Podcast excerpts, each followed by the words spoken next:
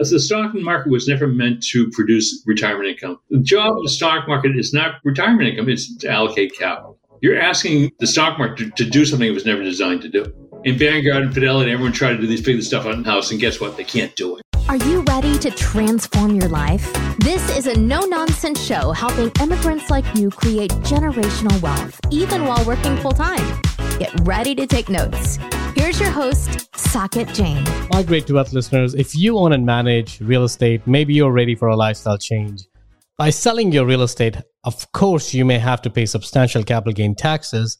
One option that may help you solve this is to learn about doing a 1031 tax deferred real estate exchange because you may be able to defer all of the capital gain taxes and you could even exchange into a replacement property that may allow you to get rid of all of the headaches that are involved with being an active landlord. My friend Ray Druitt is a managing director with Bangerter Financial Services, and his goal is to help you understand all of the rules associated with 1031 exchanges. To learn more, you may call him directly at 801 312 9482. Once again, it's 801 312 9482, or you may visit his website at 1031.bangerterfinancial.com slash 1031 guy. Please be sure to see disclosures in the show notes. Welcome back, Migrate to Wealth listeners. Today we're going to be discussing a topic that has a lot of taboo attached to it. And that's why I brought an expert here to you to kind of talk about that topic. Before I tell you what the topic is, let me at least introduce the guest we have today, Barry Dyke. Barry, how are you, buddy? Great, Saket. You're looking good, my man. Thank you, buddy. Thank you. So, Barry is, and I'm probably going to not do justice to your introduction, Barry.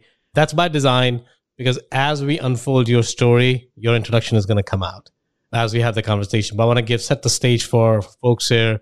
Barry is the president of Castle Asset Management LLC out in New Hampshire, and is really his life's work is helping people plan for their retirement to the point that he's actually part of a documentary called Baby Boomer Dilemma. And he's also writing his fourth book. He's actually a best selling author. His books are right now circulated on 23 different countries. And his latest book is called The Pirates of Manhattan 3. He owns a self publishing company.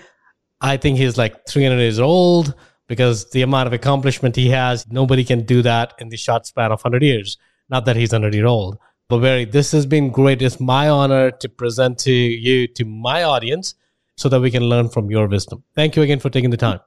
Well, Saket, thank you very much. Yeah, so you're much too kind. I'm just a white haired guy from New Hampshire with a computer. That's all I am, you know? What they used to say, pen is mightier than the sword. I think nowadays it's the computer. Thank you. You're much too kind. Awesome, man. Barry. So before we jump into the show, Barry, I will probably put you on spot. What does the name Migrate to Wealth mean to you? I think really the goal of most people really is to be financially independent, if you will, to be not beholden to any financial institutions or family, whatever. I think this really that's kind of the, one of the major problems today. Saket in financial planning uh, throughout the world is the problem of debt, and I think migration to wealth to me means that really kind of freedom to do what you want to do and practice whatever God given talents you have really not to be a slave to wealth. I think debt is new slavery. Uh, Saket. That's just, yeah. this, is my opinion. No, one hundred percent, Barry. I think we're seeing that, and that is definitely a very broad topic because we could talk about personal debt, we could talk about consumer debt, we could talk about debts to run businesses, we can talk about the debt that our Federal Reserves love to deploy on us. Right? There's different levels of debt. We'll be talking about debt in general. I'm assuming your point of debt is really around the debts that not productive, which is definitely the federal bank's debt, which is non-productive debt, which is really printing money from thin air. That has the biggest component on everyone's future, not just the country's future, but our individual futures as well. Is that correct? Steve? No, I agree. You're spot on. You know, so that was kind of my awakening Saket. I don't know if you read a book, The Creature from Jekyll Island. Yeah, I, I don't love, know if you've read that. love that book. I don't think we have actually asked our audience to read that book because I know it's a big book. It's like 500 pages book. But there's summaries after every chapter, which I always tell just read the summaries if you can't read the entire book. Yeah. So anyway, so G. Edward Griffin actually, I've actually spoken at conferences with him, various conferences. He's a very bright guy. So, and he actually researcher part of that was a guy by the name of Eustace Mullins. But to make a long story short, when until I figured out how the banking system worked, yeah, Saket, I really couldn't figure out how to help people with financial planning and stuff like that. And then when I did figure out how the system really works or didn't work, and how we continue to go from one bailout to another, it's not just in the U.S. Saket, as you know, it's in Europe, it's you know the central banks of China, Japan, India, you name it, they all bail out all the financiers. So when I figured out that really the banks were for the uh, the central banks were for, for, the banks, not for the, that's when I was able to help people. Yeah, no, so I didn't grow up in this country. I grew up in India, and then spent about 22 years there. When I moved here, I literally thought federal bank is a federal institution, right? Once I knew about it, which was probably about five years into the country, I'm like, that's interesting. Then I actually asked my friends and family who were they were born and brought up here. I mean, what do you think is a Fed? They're like, oh, it's a federal institution governed by. I'm like, oh my god, it's not just me. They have named, and I cannot encourage people more now to read Creature from Jekyll Island by Edward Griffin because you'll understand the makings of the Federal Reserve Bank and how they came up with the name. And actually, and I won't give away the name there's actually a different name before they called this Fed Bank and something about cartel. So I encourage you guys to look at it, read into it. So what Barry is saying and what I'm saying, it's not a made up a tinfoil hat conspiracy theory. It's actually true. Very true. And so when the thing is doing, the thing is, I tell people to read because we all love this media that we have now. But I don't know how you are, Saket. I mean, you're a very accomplished guy. You grew up in India, huh? So you came over here, and I have good friends of mine who are Indians, and awesome. You guys over here, are just tough cookies, man. You're just, I have a tremendous admiration for what you've done. But the best learning still today, even to this day, Saket, is in the printed word. Right. Generally in books. Right. Okay. People start reading about this stuff. I don't want to get off on a tangent, but when people understand the central banks, well, the Federal Reserve, is, as I say, is it's not federal. There are no reserves. Definitely. It's in common with the federal government as Federal Express does. So when I learned that banks really work for uh, the Federal Reserve banks work for the banks, that's when my whole approach really mm-hmm. kind of more consumer oriented. And Barry, we won't give away your age. How long ago was that? When did you discover it? I was at an advisory conference. This is like 96, maybe mm-hmm. thereabouts. I was at a, a, it's in San Diego. It was actually at the Coronado hotel in San Diego. It's a beautiful. I don't know if you've ever been there, Saket. Have you ever been there? I have not. No, I mean, I've been to San Diego, but I, I, don't know which hotel you're talking about. San Diego is beautiful. Ever see old Coronel Del Mar, whatever hotel? It's one of the old. Uh, it was the first hotel which uh, Thomas Edison actually put lighting in. Oh, you know, and wow. it was really. No, I need to get there. I have not seen it. It's really, it's beautiful. In any event, so it's a really beautiful place. So, in any event, so I had a pretty successful business. I used to do a lot of corporate benefit plans and things like that. Okay and you know helping companies go public and things like that. But make a long story short, I was at a, at a breakfast meeting, you know, like kind of like today or something, and someone started telling me about the Federal Reserve wasn't federal and there are no reserves. I said, "What?" So I started reading, and then it I just haven't stopped since then. Barry, what was the beyond just that? You said something which is very, very important, right? That your work in life, your life's work is all about helping people retire, helping people have enough wealth to make sure that the life doesn't run out of money. Exactly. In order to do that, you can't really help them unless you really understand, and your clients can't even, your people who you serve, if they don't understand how money works in the US and in the world, you can't really plan for something that you don't understand, right? And how it's created, how it's circulated, how you're incentivized. So give us a brief summary, if you were to do maybe a two to three minute summary of how does money work in the US? Well, all money is dead, as you know. It's created out of thin air by the central bank, which is it's a nonprofit, you know, federal, essentially the Federal Reserve nonprofit. All the profits get swept off to the Treasury each year. But you're in like North Carolina or that area. So I guess the closest Federal Reserve Bank is few, I guess in Atlanta. The regional banks are on their own own part of the Atlanta Fed. So the thing people don't understand is that the only thing really backs up the money used to be backed up by gold. Mm-hmm. Uh, but the only really it, thing that backs up is the full faith and credit of, of you and I, which are taxpayers right. now. Right. But the thing is, is that as a result, we've been able to become a great country, becoming a, one of the world's reserve currencies. But now, because we've just we've diluted the currency so much that we're having challenges from other countries. But the whole thing is that with, banks can create money out of thin air, but if you don't pay back the money they create out of thin air, they can repossess all your assets. Correct. This is so. What I'm trying to do help people have more control because of debt is a form of slavery. And I'm not against business debt or mortgage debt or anything like that, but most of the debt today is of an usury nature.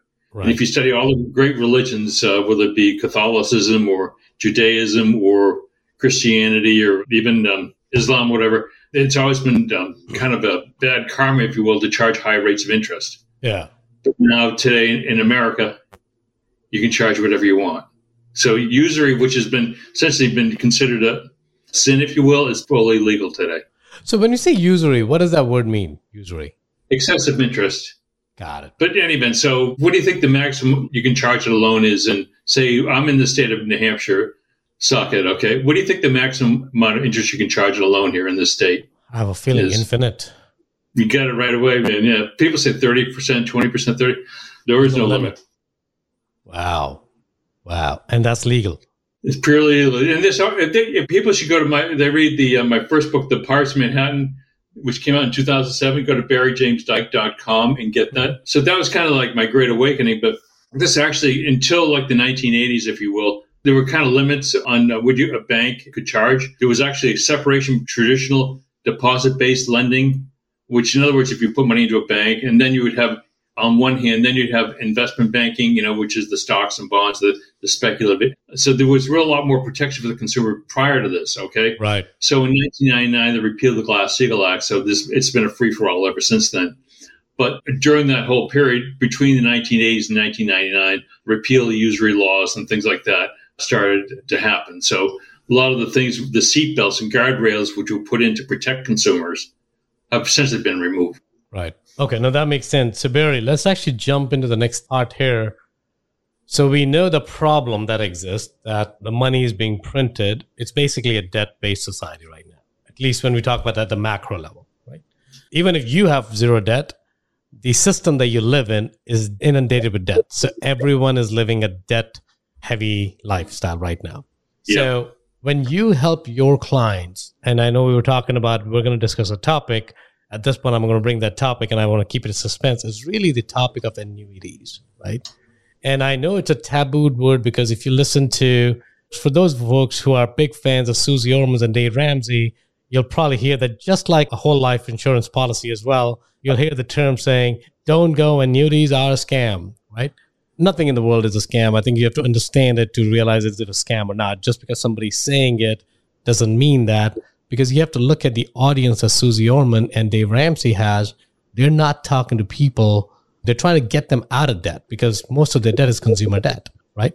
And Which that's one thing about Dave Ramsey. I will. I don't agree with his stuff on investments about getting people out of debt. I, I'm in wholehearted agreement with him. completely. And when they're looking at, they're addressing a different sector. For our audience, they're fairly sophisticated, and we want to keep introduce, keep improving their sophistication when it comes to money, investment, wealth in general.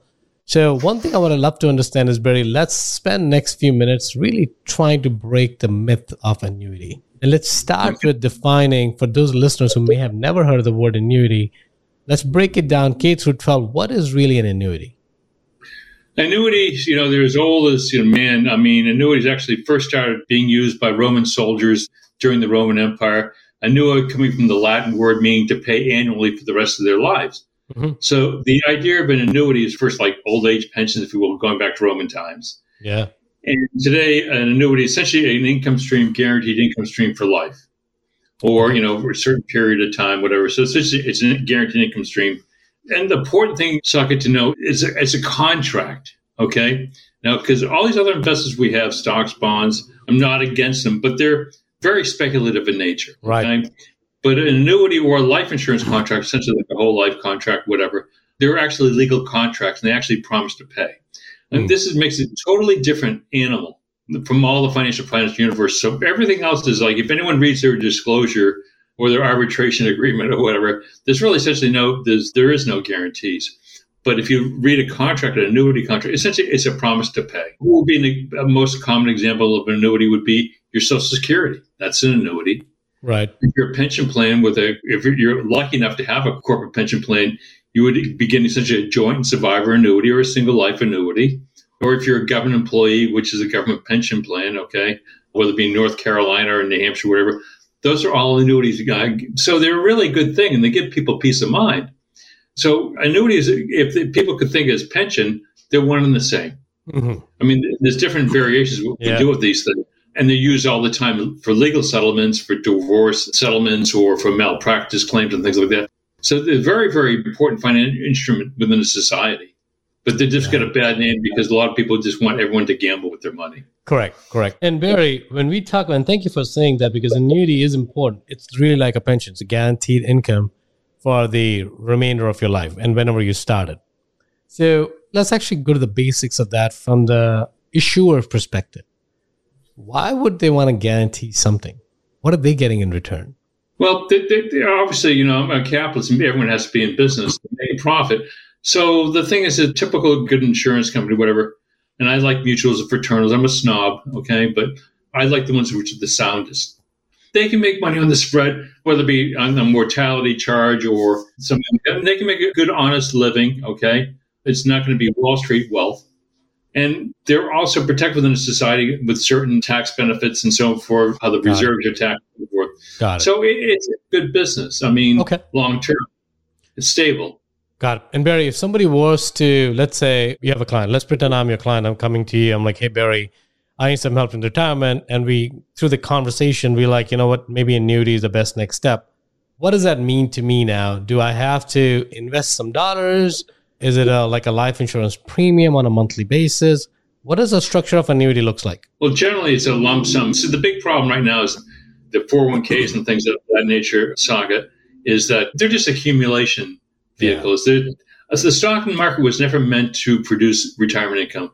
The job of the stock market is not retirement income. It's the stock the role of the stock market is to allocate capital.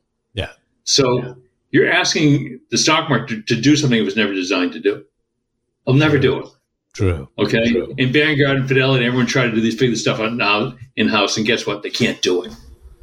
Mm. They tried, and they tried, and they tried, and they can't do it. Okay.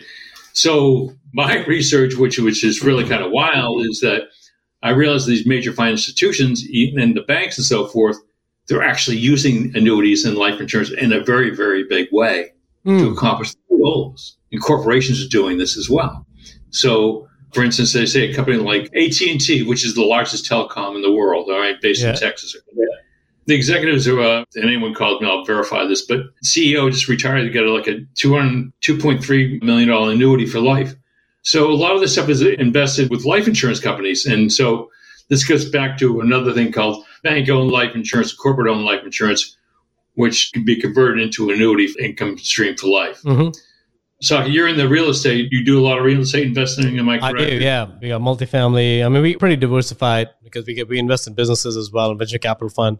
But bread and butter, I would say, is hard assets, which are real estate. Okay. So, which is well, and I'm a big fan of hard assets. All right. So the thing is, with the beautiful thing about a life insurance, you can do what is called a 1035 exchange. Mm, okay. Which is you have a whole, say you have a life policy, um, and you can take that and convert that into via 1035 exchange, convert that into annuity, which is a lifetime income for life, and also enjoy uh, tax benefits. But you also get what's called the exclusion ratio. So a lot of that income will come out to people income tax free under the mm. exclusion ratio. And Barry, why would somebody want to convert life insurance to annuity? What's the reason for that, especially with a cash value life? And I'm new to annuity, so I'm, I'm using this as a learning for myself as well if I have a life insurance policy, especially if it's a cash value life insurance policy, I can always take a loan on that, right? And that loan is pretty much a guarantee because it's money sitting in the cash value life insurance. So, from a critical thinking perspective, if I already have a vehicle that allows me to take money out when I need it, why would I use a vehicle which is guaranteeing a lifetime income versus and exchange it for a, a huge pot of money that's sitting sort of to help me serve as my cash reserves? No, well, no argument here. I mean, it's like I cash I own a lot myself. I recommend it to people. I mean, so see, all pensions suck. Essentially, if you go and read my first book, all pensions were essentially life insurance policies where there would be, hmm. say, an endowment, say a 10, 20 year endowment. And at, at the time when the policy, in other words, so the life policy would protect a person for 10, 20 years. Got it. The beneficiaries. And then at the endowment, that would be turned into an income stream. Mm. So that's really all. when you understand a whole life product, okay, you really understand how a pension really works. But that's how generally how that starts. So yeah, I agree with you because when you understand the economics and you understand the headwinds of, within an economy, there's no better place to set aside cash with, than within a life policy. This is no question about it.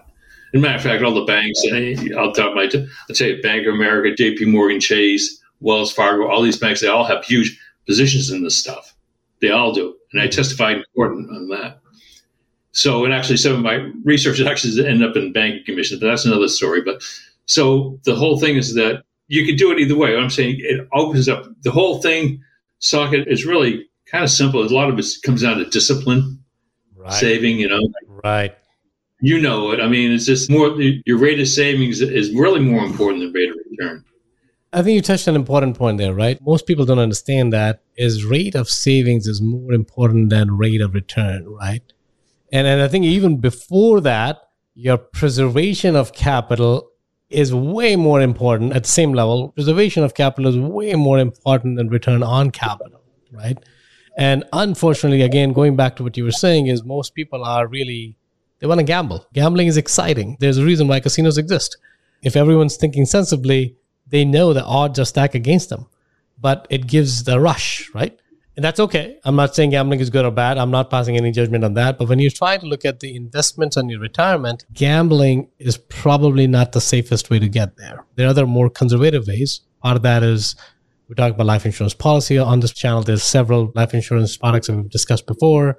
We're talking about annuities. I think what they do is it's kind of like a forced saving mechanism because once you're in that contract, to get out of it is very expensive.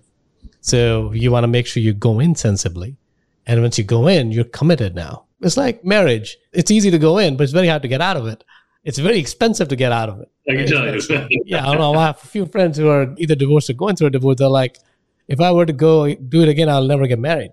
It's to that point, and which is true for investments. When people are burn their hands on the life insurance product, it's not the life insurance product is bad. It's because their commitment to the product was made in the lack of understanding what it really means right? Because it's exciting to go to it. It's kind of like, oh, I'm going to do this product and yeah. my, my rest of my life is going to be taken care of. It's never that easy. Nothing is never that easy. There's always a price to pay. And in this case, it's a good price to pay, which is the commitment to save. So, to tell us more, is does the annuity come first, Mary, or the life insurance product comes first? What comes first? Well, obviously, it depends upon where people are in their stage of life. I mean, obviously, if people are young, with young families and things like that. Obviously, the most important thing is really to protect the human life value. Because right. whether you're a father or your mother, whatever, the greatest asset they have is really the economic value of their life. Yeah. And actually, if you read my first book, The Pirates of Manhattan, go to barryjamesdyke.com.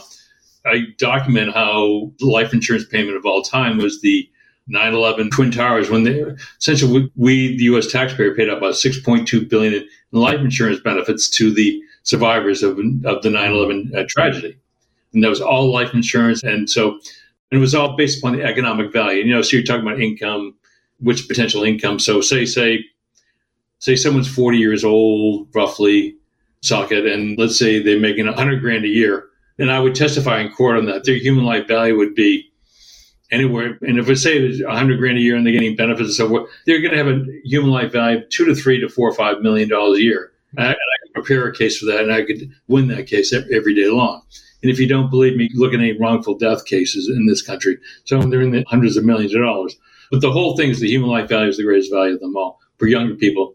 And then in retirement, people need to have income streams. So they have, you know, so they don't have to worry about stuff. And they can enjoy their right. grandchildren, their golf or whatever. It's, it's important because I was talking to my father in law who's 80 years old and they just moved from their primary state of residence, which is they were there for about 40 years and they've since changed state. And we're now trying to figure out what to do for their next move. Their biggest concern is really will they have enough money? So we're having a conversation about it because I don't have the fortune to be with a lot of senior citizens and kind of understand how they think about it and what's bothering them the most. I think you hit the nail on the head.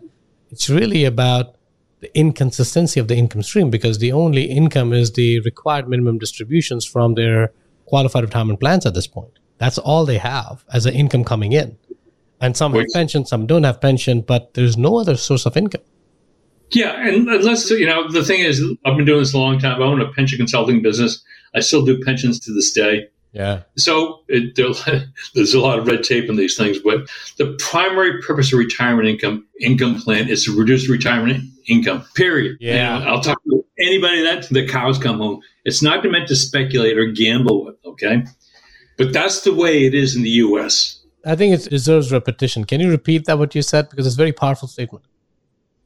Well, the whole retirement plans in the United States have turned into high risk savings plans. They're not right. pension retirement plans at all. Correct. Let me actually embellish that with a little bit more information because a lot of my friends, we invest in alternative assets a lot, and a lot of folks are saying that, you know what, I'm not able to take my money at will because my money is blocked for a certain number of years, which is and I always tell them, when was stock market high and you needed to take your money out, right? If you have a need in your life to liquidate your portfolio, chances are 80 to 90% that the stock market is going to be low. There's very few people who need money when the stock market is high. If you project that and extrapolate that on the future earning, you're saying that I'm investing in my 401k or wherever you invest in for your retirement. And when I retire, I'll tap into that money you're assuming it's a very big assumption the stock market's going to be high when you need that money. Is that going that's, to be? That's what you think, Saket. Okay, so this is the thing. But I have two actuarial firms who, one of um, Cliffwater Associates and uh, out of uh, Marina Del Rey, California, mm-hmm. and another one, um, Piscataqua Research. And these guys are brilliant, and they've actually calculated the rates of return from you know major public mm-hmm. pension plans. I.e., you're in North Carolina or state of New Hampshire where I'm at, or Massachusetts or California, Texas, whatever, what they the study is roughly four or five trillion dollars in assets in these things. Mm-hmm. Even all these esoteric investments suck at, they always generally returns to the mean. And actually, a lot of returns, long term rates of return over a long period of time, they actually almost mirror 30 year treasury bills. is kind of frightening. These guys know their numbers. So I'm not saying people can't make great money on alternative assets or private equity or venture capital.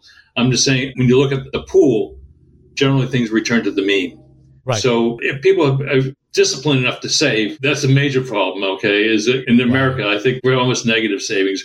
But if you look at other countries, I don't know how the savings rate is in India where you grew up. Whatever is it? I mean, it used to be all cash. I think now the credit system has invaded. But I remember growing up, my dad would always say, "If I don't have cash, we're not buying."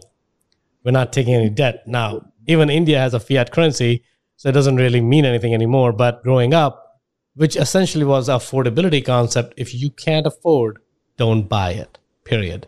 And there's a whole reason why people used to stay with their families, joint family, because somebody some long time ago bought a house.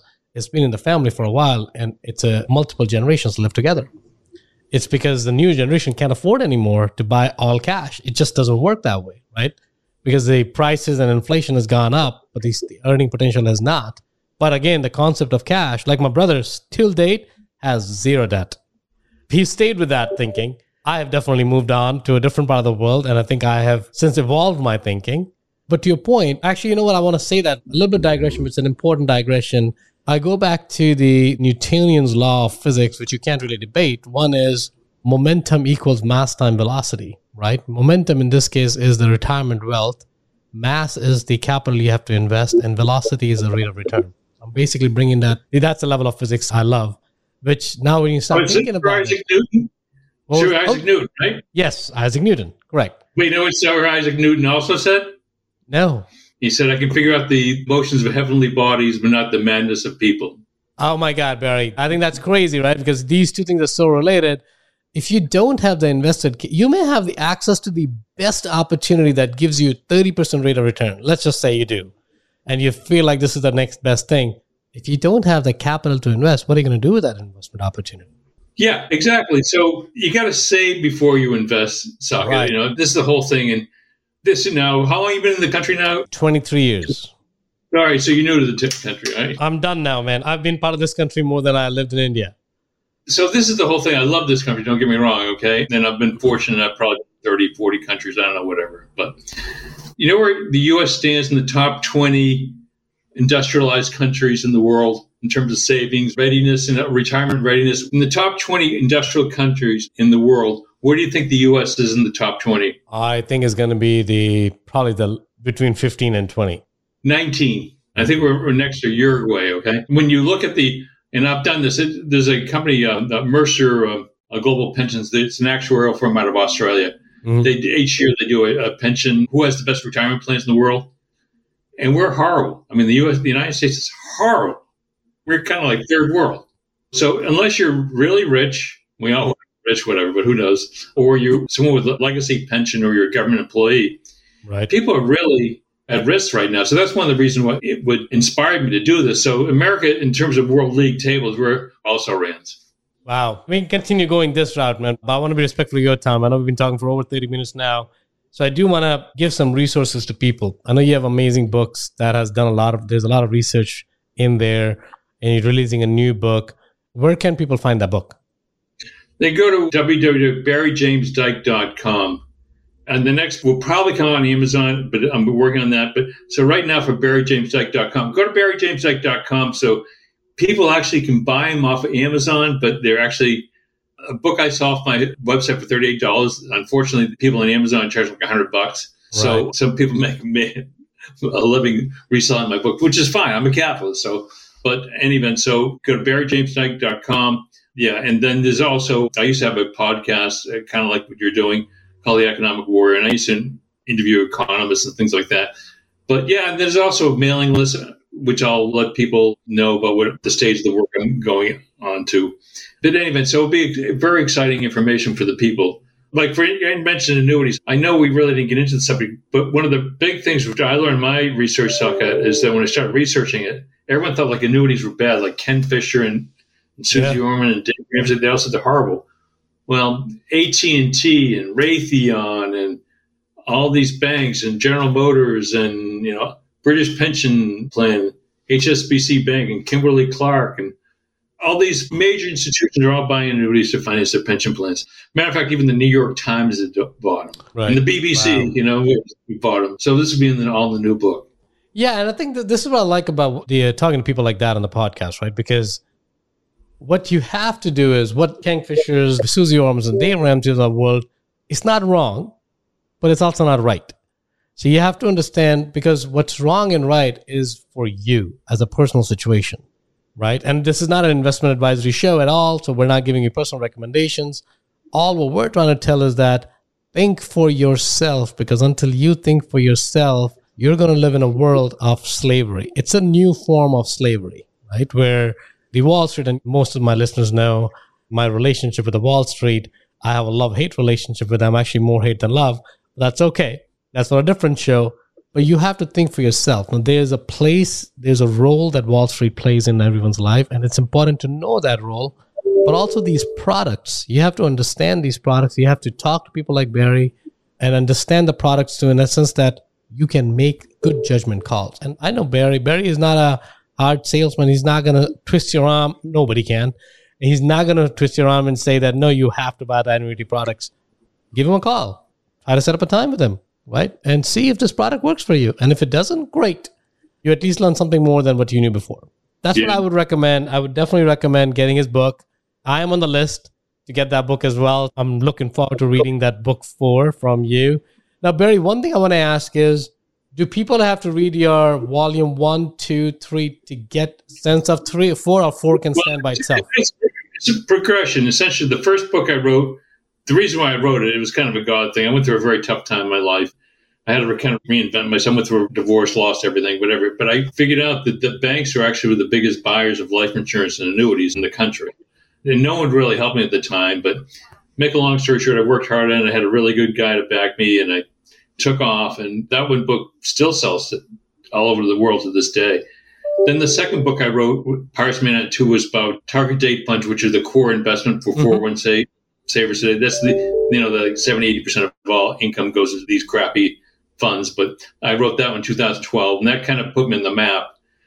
And then the third book I wrote uh, was Guaranteed Income, and, and, a friend of mine, David Walker, who used to be the Comptroller General of the United States, mm-hmm. believed in my work so much, he wrote the forward to it.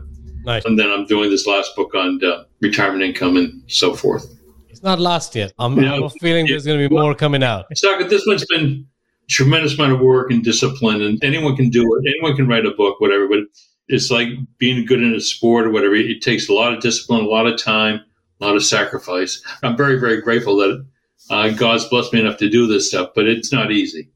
The stuff you learn is really fun. You go like, so this is how this stuff really works. So mm. really, the, my parting words to your, your listeners, or whatever, always invest in yourself and what you think is really the best for yourself and do your research. Don't take my word for it. Right. Do your own research and do always do what's best for yourself, but always invest in yourself first and foremost. I love that. Barry, with that, we're going to shift gears with last two questions of the show. We always end the show on two questions. One is if you were to go back to your 20 year old self, what's one insight? I have a feeling it's going to be invest yourself, but let me ask you this question again and see if there's some other insight you would share with that 20 year old self. Wow, that's a great question, Saket. That's a great question. This is kind of funny, you know, in my life, my faith and my belief in God is the most important thing in my life. So I guess maybe I would probably um, have more discipline and faith in what I did. I mean, I, this came yeah. later in life, but now I guess maybe I have more grounding in faith and discipline. I was always pretty active in sports and stuff like that, but really when you're young, you know, it's kind of crazy. So, yeah. so I could change something if I could go back and do that. That's what I would change. Yeah. Awesome. Awesome. Last question, Barry where do you feel there are some major gaps in humanity right now?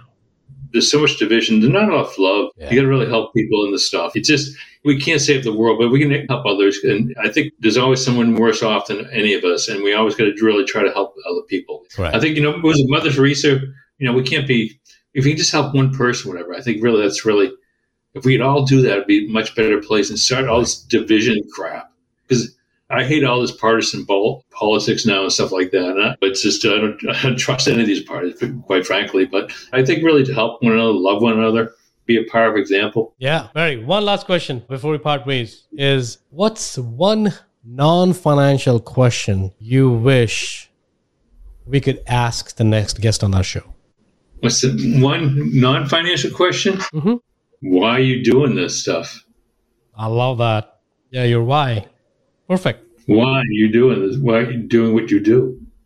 I love that, man. It's kind of funny. We always start our show with why are you doing what you're doing, which is, I think it's a key core of getting a better understanding of somebody's motivation for doing the work, right? And I love that part of it. Yeah, I hate bullies. I hate financial bullies. That's why am I doing it? I don't like financial bullies. I never liked them yeah. in the schoolyard, and I don't like financial bullies today. And Wall Street is full of those, buddy. You know that better than I do. Awesome. Well, Barry, thank you again for taking the time. I really appreciate that. I encourage people to go to the website, and the website will be listed on the show notes below. So you'll be able to explore that, understand that, and get his book, see what it's all about. Thank you. Thank you. God bless. My great to our listeners, it is possible that you could defer paying high tax bill by completing a 1031 exchange and invest your real estate capital gains into a qualified replacement property. My friend Ray DeWitt at Bangerter Financials is your single point of contact for 1031 exchanges and tax saving strategies. To learn more, call him at 801 312 9482. That's 801 312 9482 or visit his website at 1031.bangerterfinancial.com forward slash 1031 guy. If you got value from this episode, you might consider sharing this content with a friend. But most importantly, be sure to take action on what you've learned. One way you can take the next step is to connect directly with Saket on an investor call. That link is waiting for you in the show notes below. The content of this podcast is for informational purposes only. Please consult your own advisors when making any investment decisions. Keep listening. We'll see you on the next episode.